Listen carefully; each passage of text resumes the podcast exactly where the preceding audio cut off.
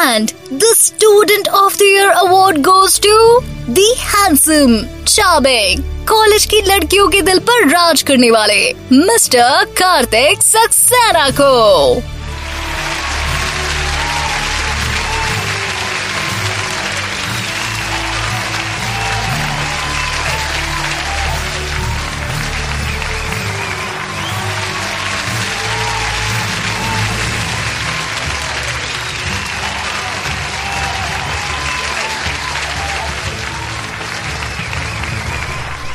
Stage पर आवाज़ गूंजी और सारा हॉल तालियों की गड़गड़ाहट से गूंज उठा। स्टेज के सामने पड़ी सोफीनुमा कुर्सी पर बैठा कार्तिक खुशी से अंदर ही अंदर उछल पड़ा। हॉल में मौजूद सभी लोगों की नज़र सिर्फ़ और सिर्फ़ कार्तिक पर थी। कार्तिक का सीना गर्व से फूलकर और भी चौड़ा हो चुका था। तभी स्टेज पर खड़े एक एंकर ने उसे एक बार फिर से स्टेज पर आने का आग्रह किया। कार्तिक मुस्कुराते हुए उठा। और स्टेज की ओर धीरे धीरे बढ़ने लगा। कार्तिक को स्टेज पर देखते ही लड़कियाँ ज़ोर ज़ोर से हूट करने लगी। करती भी क्यों ना? आफ्टर ऑल कार्तिक उन सबका फेवरेट जो था। After all black jeans black T shirt और व्हाइट ब्लेजर में वो लिटरली गजब ढा रहा था। स्टेज पर आकर उसने सबका अभिवादन किया। और प्रिंसिपल सर ने उसे स्टूडेंट ऑफ़ द ईयर की ट्रॉफी दी। और सामने बैठे हुए स्टूडेंट से कामयाबी और एक अच्छा स्टूडेंट कैसे बने, इसके बारे में एक स्पीच देने के लिए कहा। कार्तिक अपनी ट्रॉफी संभालते हुए माइक के सामने आया और कहने लगा dear teachers and students thank you so much आज मैं जहाँ हूँ, मुझे वहाँ पहुँचाने में आप सबका बहुत साथ रहा। मैं सभी फ्रेशर स्टूडेंट से सिर्फ़ एक ही बात कहना चाहूँगा। कि किसी चीज़ को इतना दिल से चाहो कि वो तुम्हारी बनने पर मजबूर हो जाए। Wish you all the very best इस साल तो ये ट्रॉफी मैं अपने नाम कर चुका हूँ। और याद रखना, आने वाले दो सालों में भी इस ट्रॉफी पर सिर्फ़ और सिर्फ़ मेरा हक होगा। ये कहकर वो मुस्कुरा उठा और माइक के सामने से हटकर स्टेज से नीचे आने लगा। बस, ऐसा होते ही सामने खड़ी कॉलेज की लड़कियाँ, जो कि इस पल का बेसब्री से इंतज़ार कर रही थी। कार्तिक को देखते ही उस पर टूट पड़ी। कोई उससे ऑटोग्राफ मांग रहा था तो कोई उसके साथ सेल्फी ले रहा था। एक लड़की ने तो भाई हद ही कर दी। उसे सबके सामने गाल पर किस कर दिया। बेचारा कार्तिक शर्म से लाल हो चुका था। कार्तिक को लड़कियों से इस तरह से घिरा देखकर बाकी सभी लड़कों के दिल में सांप लौट रहे थे और वो सभी बैठे बैठे कार्तिक की किस्मत को कोस रहे थे। आफ्टर ऑल जेलसी होना तो बनता है, लेकिन कार्तिक इन सारी चीज़ों से पीछा छुड़ाना चाहता था। कार्तिक लड़कियों से पीछा छुड़ाकर हॉल से बाहर निकल गया और ग्राउंड में आकर वो ट्रॉफी लेकर ज़ोर से उछला और उसके मुँह से आवाज़ आई आहा! एक जोरदार चीख उसके मुँह से निकली। और उसने देखा कि वो कॉलेज में नहीं है। उसने कहा अरे मैं यहाँ कैसे आ गया? ये, ये तो मेरे कमरे जैसा लग रहा है। एक मिनट ये तो मेरा कमरा ही है। प, प, पर, पर मैं यहाँ कैसे आ गया? मैं तो कॉलेज में था ना? और मेरी ट्रॉफी? मेरी ट्रॉफी कहाँ है? कार्तिक फर्श पर पड़े पड़े यही सोचने लगा। जब दो मिनट बाद उसे होश आया तो उसे समझ में आया कि आप जो कहानी शुरुआत से सुन रहे थे ना, वो सिर्फ़ एक सपना था। जो कि कार्तिक पिछले कई दिनों से देख रहा था। हर रोज की तरह आज भी वो सपना देखते देखते पलंग से नीचे गिर पड़ा। कार्तिक सक्सेना। हाँ ये वही है जिसकी कहानी सुन रहे हैं आप। कार्तिक सक्सेना अपनी मम्मी पापा का लाडला बेटा है। पापा, यानी कि मिस्टर अखिलेश, एक सरकारी दफ्तर में बाबू है। और मम्मी, यानी कि मिसेस रंजना, एक हाउसवाइफ है। कार्तिक से चार साल बड़ी एक बहन भी है, जिसको घर में सभी मौली बुलाते हैं। लेकिन हर भाई बहन की तरह कार्तिक और मौली एक दूसरे से कभी प्यार से बात नहीं करते। इनकी आपस में कभी नहीं बनती। जब देखो, तब दोनों झगड़ते, बहस करते, या फिर इनके बीच में मारपीट होती रहती। रंजना वैसे तो दोनों को बहुत समझाती है, लेकिन उनके कान में जू तक नहीं रेंगती। मौली शांत और गंभीर रहने वाली लड़की है, जो कि अपना अधिकांश समय अपनी किताबों में, अपने रूम के साथ बिताती है।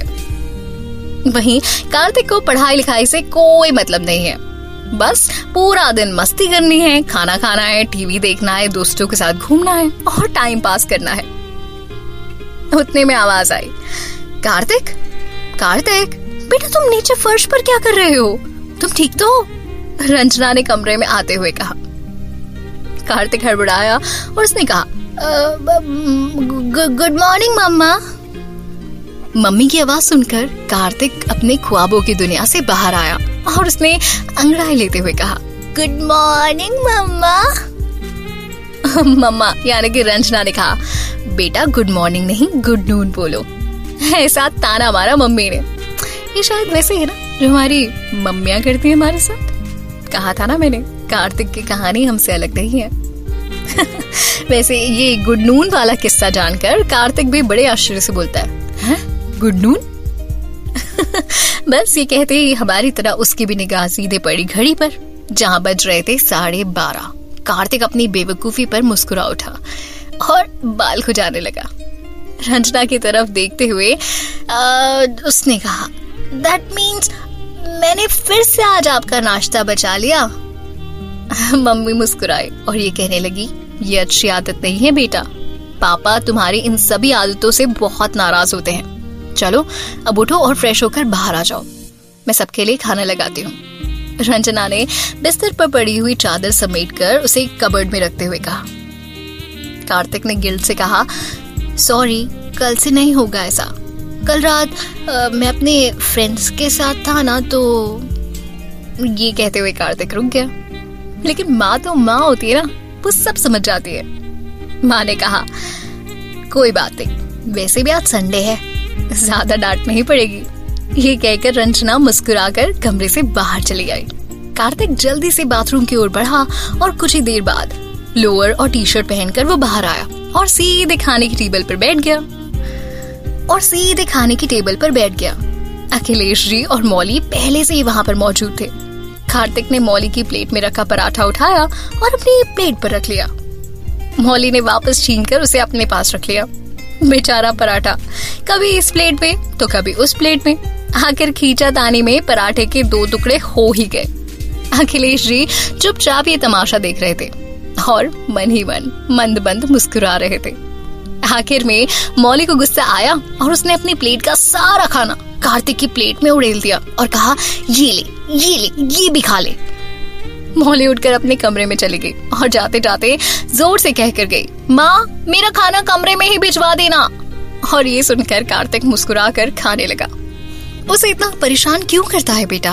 अखिलेश जी ने कार्तिक से कहा।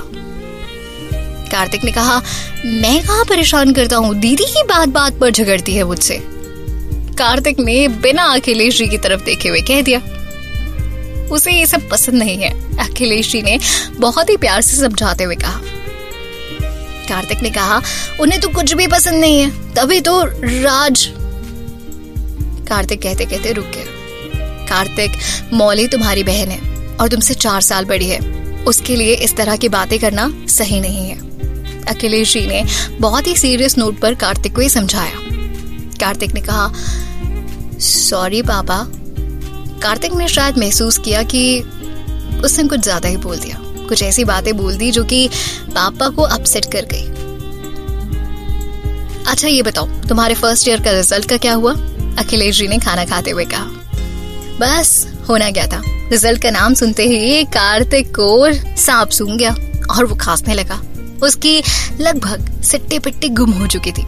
जानता था कि पापा जितने नरम हैं, करियर के मामले में उतनी ही गर्म है।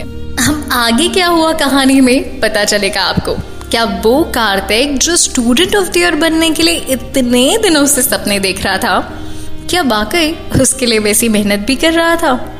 ये पता चलेगा आपको अगले एपिसोड में। अब जब पापा ने रिज़ल्ट के बारे में पूछ ही लिया है तो कार्तिक इस बात को कैसे बताएगा और कैसे संभालेगा?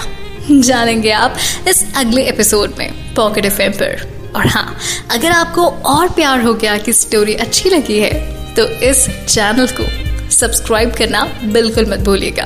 उससे ये होगा कि आपको माय पॉकेट सेक्शन में आने वाले सभी एपिसोड्स की नोटिफिकेशन मिलते रहेंगे। और आपको पता चलेगा कि इस स्टोरी में आगे क्या हुआ कार्तिक के लाइफ में। सुनते रहिए पॉकेट एफ़